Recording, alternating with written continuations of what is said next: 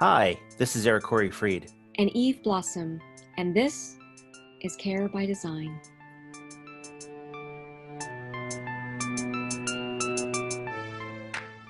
This week on Care by Design is part one of a two part podcast with Michael Hebb and Angel Grant. Michael and Angel met about a decade ago and have worked together ever since in the end of life movement. Michael started his career as an architect, but moved into designing interactions around meaningful topics with the ability to shift culture through discourse based engagements. Michael and Angel co founded Death Over Dinners together. And Angel has been teaching waking up from default response into present moment awareness using somatic work, yoga, guided meditations, and focuses on empathy, rewiring addictive patterns, and peace with death dying. Michael and Angel recently launched an end of life platform that we discuss. This podcast is truly an intimate conversation about death and losing loved ones for all of us. Enjoy. Angel and Michael, it is great to have you today on Care by Design. Before we dig in, I wanted to share how wonderful it was during the first weeks and months of sheltering in place to, to work with you on such a great project, Virtual Funerals, and with so many other contributors as well. Really, it was an incredible time to, one, to see so many leaders from such diverse perspectives working together on COVID while it was happening, you know, around all of us. So do you want to tell a little bit about what the virtual funerals were? Yeah, well, that group came together actually from a single Facebook post. And it started with a conversation that I had with Candi Cann, who's a professor at Baylor University. And she's been studying grief and death rituals for the last 30 years and has been really interested in virtual grief and death rituals.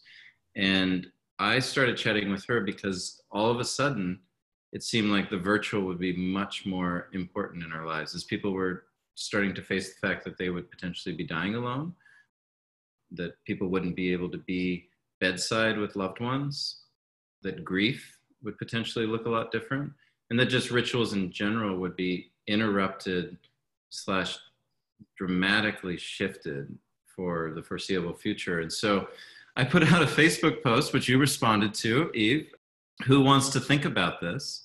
And from a single Facebook post, we had 80 leaders and some of the most extraordinary leaders in the end of life space. And for the first time, having funeral directors and medical directors working together that I've ever witnessed. And what we were able to produce in, in two months is kind of astounding to me usually collaboration and i know we're going to talk about design at some point but collaboration and too many cooks in the kitchen is generally a problem when you're trying to get something done on time and we were able to create a pretty extraordinary white paper which we took the white out of white paper and just called it covid paper within a very short period of time that's now been used and utilized uh, countless times so pretty extraordinary experience for me and felt really meaningful, I think, for a lot of the people involved. Angel, I wanted to talk to you today about what you are seeing and experiencing during this first long wave of COVID 19 in this time of incredible need in regards to end of life and in general with heightened anxiety and fear around well being for loved ones and for oneself. Um, well, to begin with, uh, I was really sick in March and it was before uh, I could get I couldn't get tested, even with ins that I have in healthcare.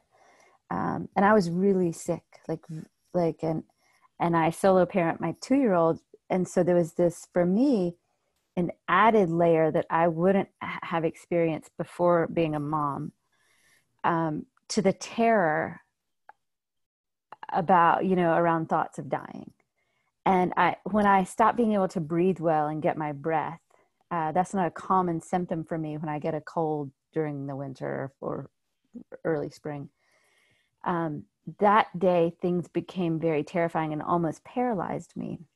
And I watched my, and I just mean, you know, metaphorically paralyzed, but I watched my own fear. I, I sat on the couch and watched my this terror as I was watching my son play in the floor, and I, uh, it's like I had this flash of of all the people who were sick at that time with COVID, who were unable to get tested, who were in worse situations of less support than I have, even, and just I could feel the collective terror and the uncertainty that was in the whole. Just I could feel it in the ether. It felt like, um, and I knew in that moment that if I didn't pause just inside myself and slow down and check my anxiety because anxiety is not an emotion anxiety is a signal uh, that there's a, an emotion that we're repressing and that emotion is either fear anger or grief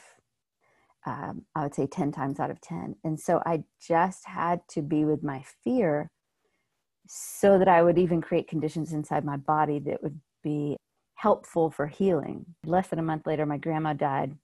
We weren't able to have a funeral.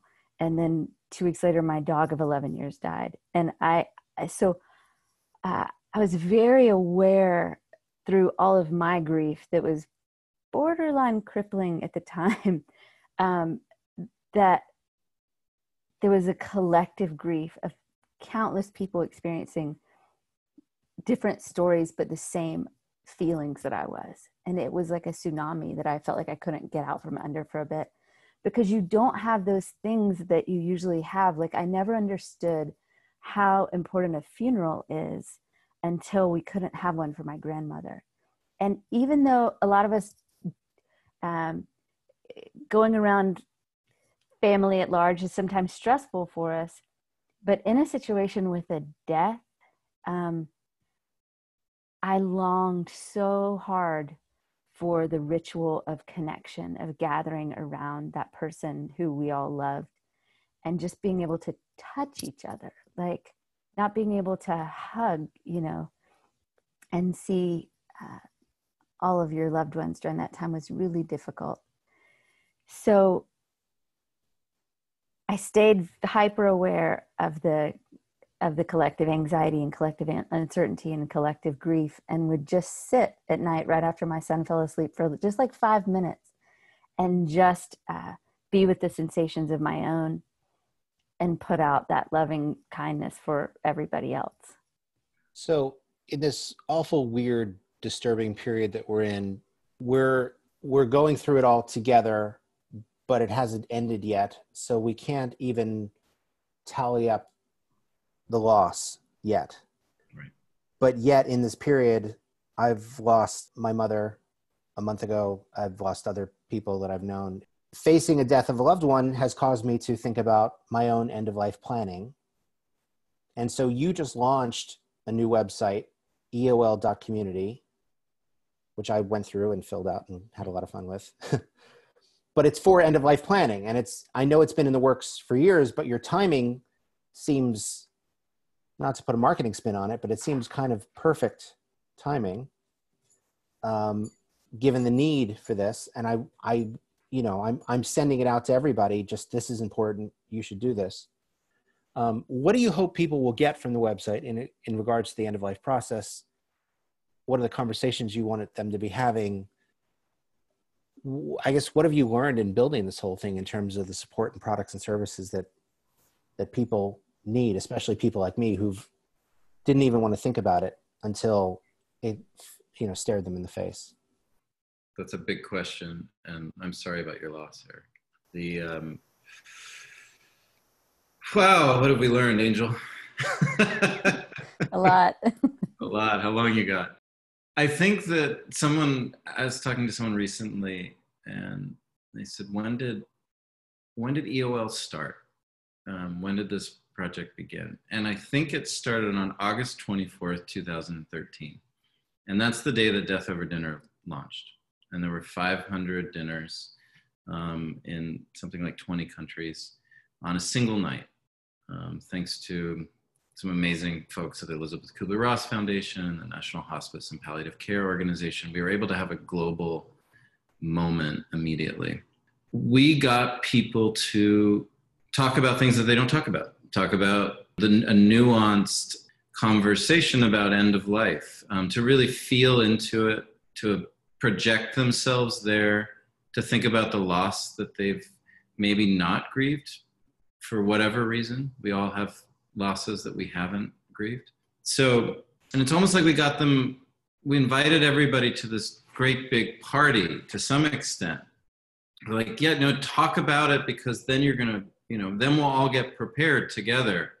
And it was like, we went around and told people, there's this party, we want to throw it, and it's going to look like this. And what would you do at that party? And how would you be at that party? And what would your role be? And how would you feel? And then we're like, oh, there, well, there's not, there's not the party, there's no party. we had nowhere to push people to actually get prepared. We let the poetry kind of lead before the product to some extent. And so since that time, we've been listening to people grapple with, delve into, um, feel their way through their mortality. And what has been really, really missing is here's the place you can go where all of the best providers are, where all of the best experts in the end of life space, from Buddhist perspective, from a Jewish perspective, from a Christian perspective, they're all there. And not just because we have some of their content, but they're actually part of the community. And a place where you can create a simple plan and you can complete the plan without leaving the site. Um, and then you can share it with your loved ones and then it can be saved. This is what the space actually needs. And we had the great honor and privilege of being able to build that thing, um, which is EOL.community. And it's definitely the first, the very beginning of the journey, and it's going to deepen and get so much richer.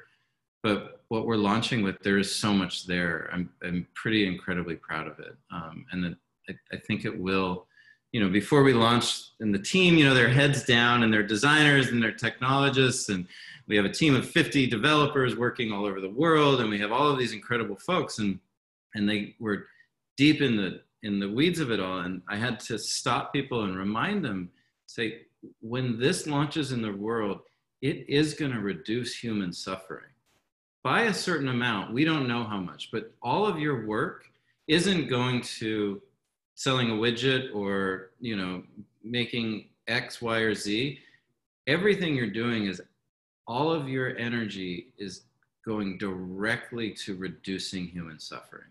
And you just could feel it in in the team. They're so excited they're like you know we have technologists in india and germany and they're like what happened today? Like tell us the stories from the front line michael and angel.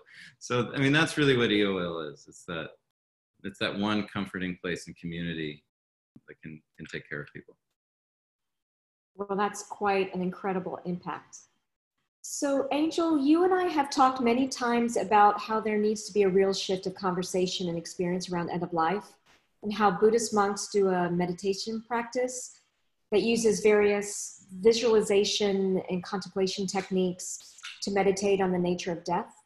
And I've been fortunate enough to experience numerous times you leading death meditations. And each time the experience was transformational. I mean, truly transformational.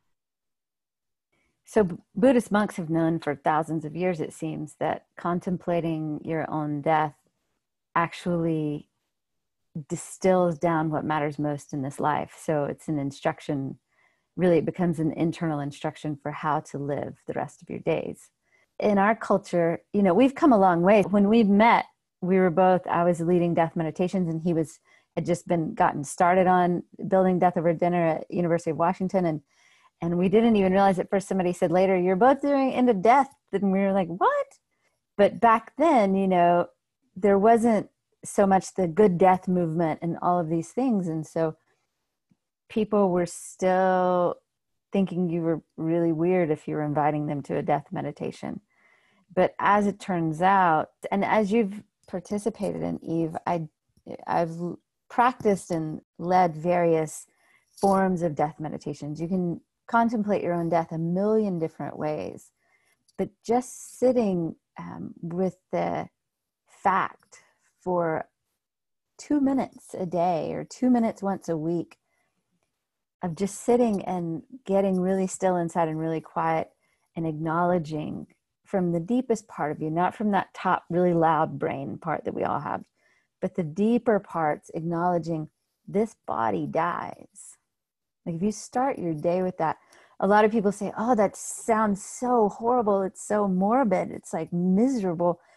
But really, for me, and for so many people that have that have shared their experiences in death meditations with me, it really just cuts the fat from, you know, it's like it's so easy for me to get caught up in when I'm like working in front of a computer all day or to just get caught up in things that aren't actually super important like but our brain will just spin spin out with something.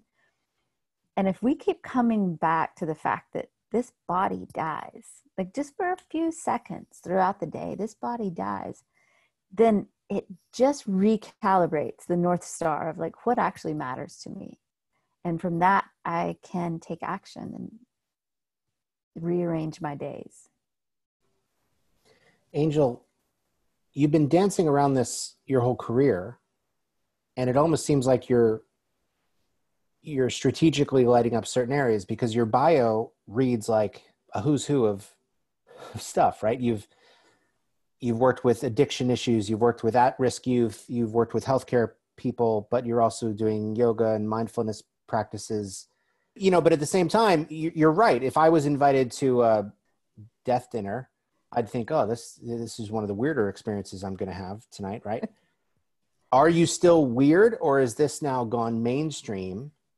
And if it's mainstream, what's what have you what have you learned that that you could have used 10 years ago that would have made it mainstream mm-hmm. faster the work is certainly less weird i don't know about where i come from i'm from the deep south and so they still think i'm super weird around here when we built Death Over Dinner, Michael can create such magic at such scale like nobody I've ever seen. And at the time I was I was much more focused on super intimate groups and deep I want people to walk out of the room deeply impacted for the rest of their life and, and I don't care if that's a room with like five people, you know, that would I'd work in groups of less than 20 usually. And when we came together and started working together and building Death Over Dinner and these other projects, I was feeling my way around for how, like, I wanted the a, a thread woven into my being of what the work was in resonance with what I know my purpose to be on this planet. And what I realized was that we, we built Death Over Dinner to reduce the distance between us and us being humans. Because when there's conversations that go unspoken, say, for example, about our end of life wishes, but for anything, conversations that go unspoken between people who care about each other, that silence becomes synonymous with distance. And in that, because in that silence, we can make up stories about what the other person thinks or wants or it, you know we make up stories in the silence and in the distance and in that silence and distance, we don't often get our needs or desires met. Over the last 10 years, as we've been doing this work, people who have been at death dinners tend to say something to the effect of, wow, that was so life affirming. That was not like I expected it to be. And so there's this way that people get that it's really yes, about getting your end of life wishes met, but it's about intimacy. And people hear the word intimacy, and a lot of people think sex, but intimacy is really about truth, like the unencumbered truth. And everything that we're building is about that. And so if I had known all of that so clearly 10 years ago, then I probably could have communicated it better instead of just being like, oh, don't be scared. Come to the death meditation. That experience brings wisdom. And if you'd had that wisdom, you could communicate better what the outcomes are. And when the outcomes are what everybody wants, like we all want connection, it's just a basic human need. And if you say this actually just gets you connection, it just gets you connection and it gets your desires met. Well, who doesn't want that? I was just thinking about what you were saying, Angel. When I was looking for a co founder, and Angel was like, Well, I need this project to be woven into the very thread of my soul and have it have me obtain my spiritual destiny. Will, will it provide that, Michael? And, and the reality was that that I mean, she she was that intense, and it was like, yeah, no, I want it. I wanted to do that, Angel. How can we make it do that? And so you're a, you're a designer, Eric, and it's like one of the uh, you know one of the schematic um, elements that we had to hit. I'm lucky to know you, Michael, for about those 10 years, even maybe a little bit longer, around 10 years, I think. And I got to know Angel through you. And I was part of the conscious dying movement separately from you all. But then I felt so lucky to meet Angel through you because she is that, like just like she's describing, and has always been that but you know what's interesting is that because I've been on this journey with you all and watching how you're unfolding and what you're building, what you're putting into the world, and and me being like skirting the conscious dying movement, being part of it, but not as embedded like you all are, like deeply. You know, my mother passed away October 30th, and you know, I was texting with both of you, and you know, you were all there in the room with me because the connections we've had over the years and me describing what I was thinking and feeling. And each one of you would say, Don't forget to do X, or Are you taking care of yourself? Or, I mean, there were moments where you would remind me of things. I was like, You guys were really there in the room with me. And when she passed, and I was holding her hand, and I loved her beautiful hands, and she was no longer breathing, and you look at her and you say, She chose her death. And I just wanted to bring this up because my mother was ailing and yet she chose to die. She didn't have to die. She could have had some years and kept declining, but she chose in her courageous way to go to hospice and do the five days. And I sat next to her. And it was the most beautiful experience. And every single day, or there would be an hour, I'd, gosh, I need to talk to Angel about this. Oh my gosh, Michael told me about this. And, you know, like you guys were in the room. That's all I can say. You were there with me. So thank you. That feels very good to hear, Eve. Yeah. Thanks for inviting us in.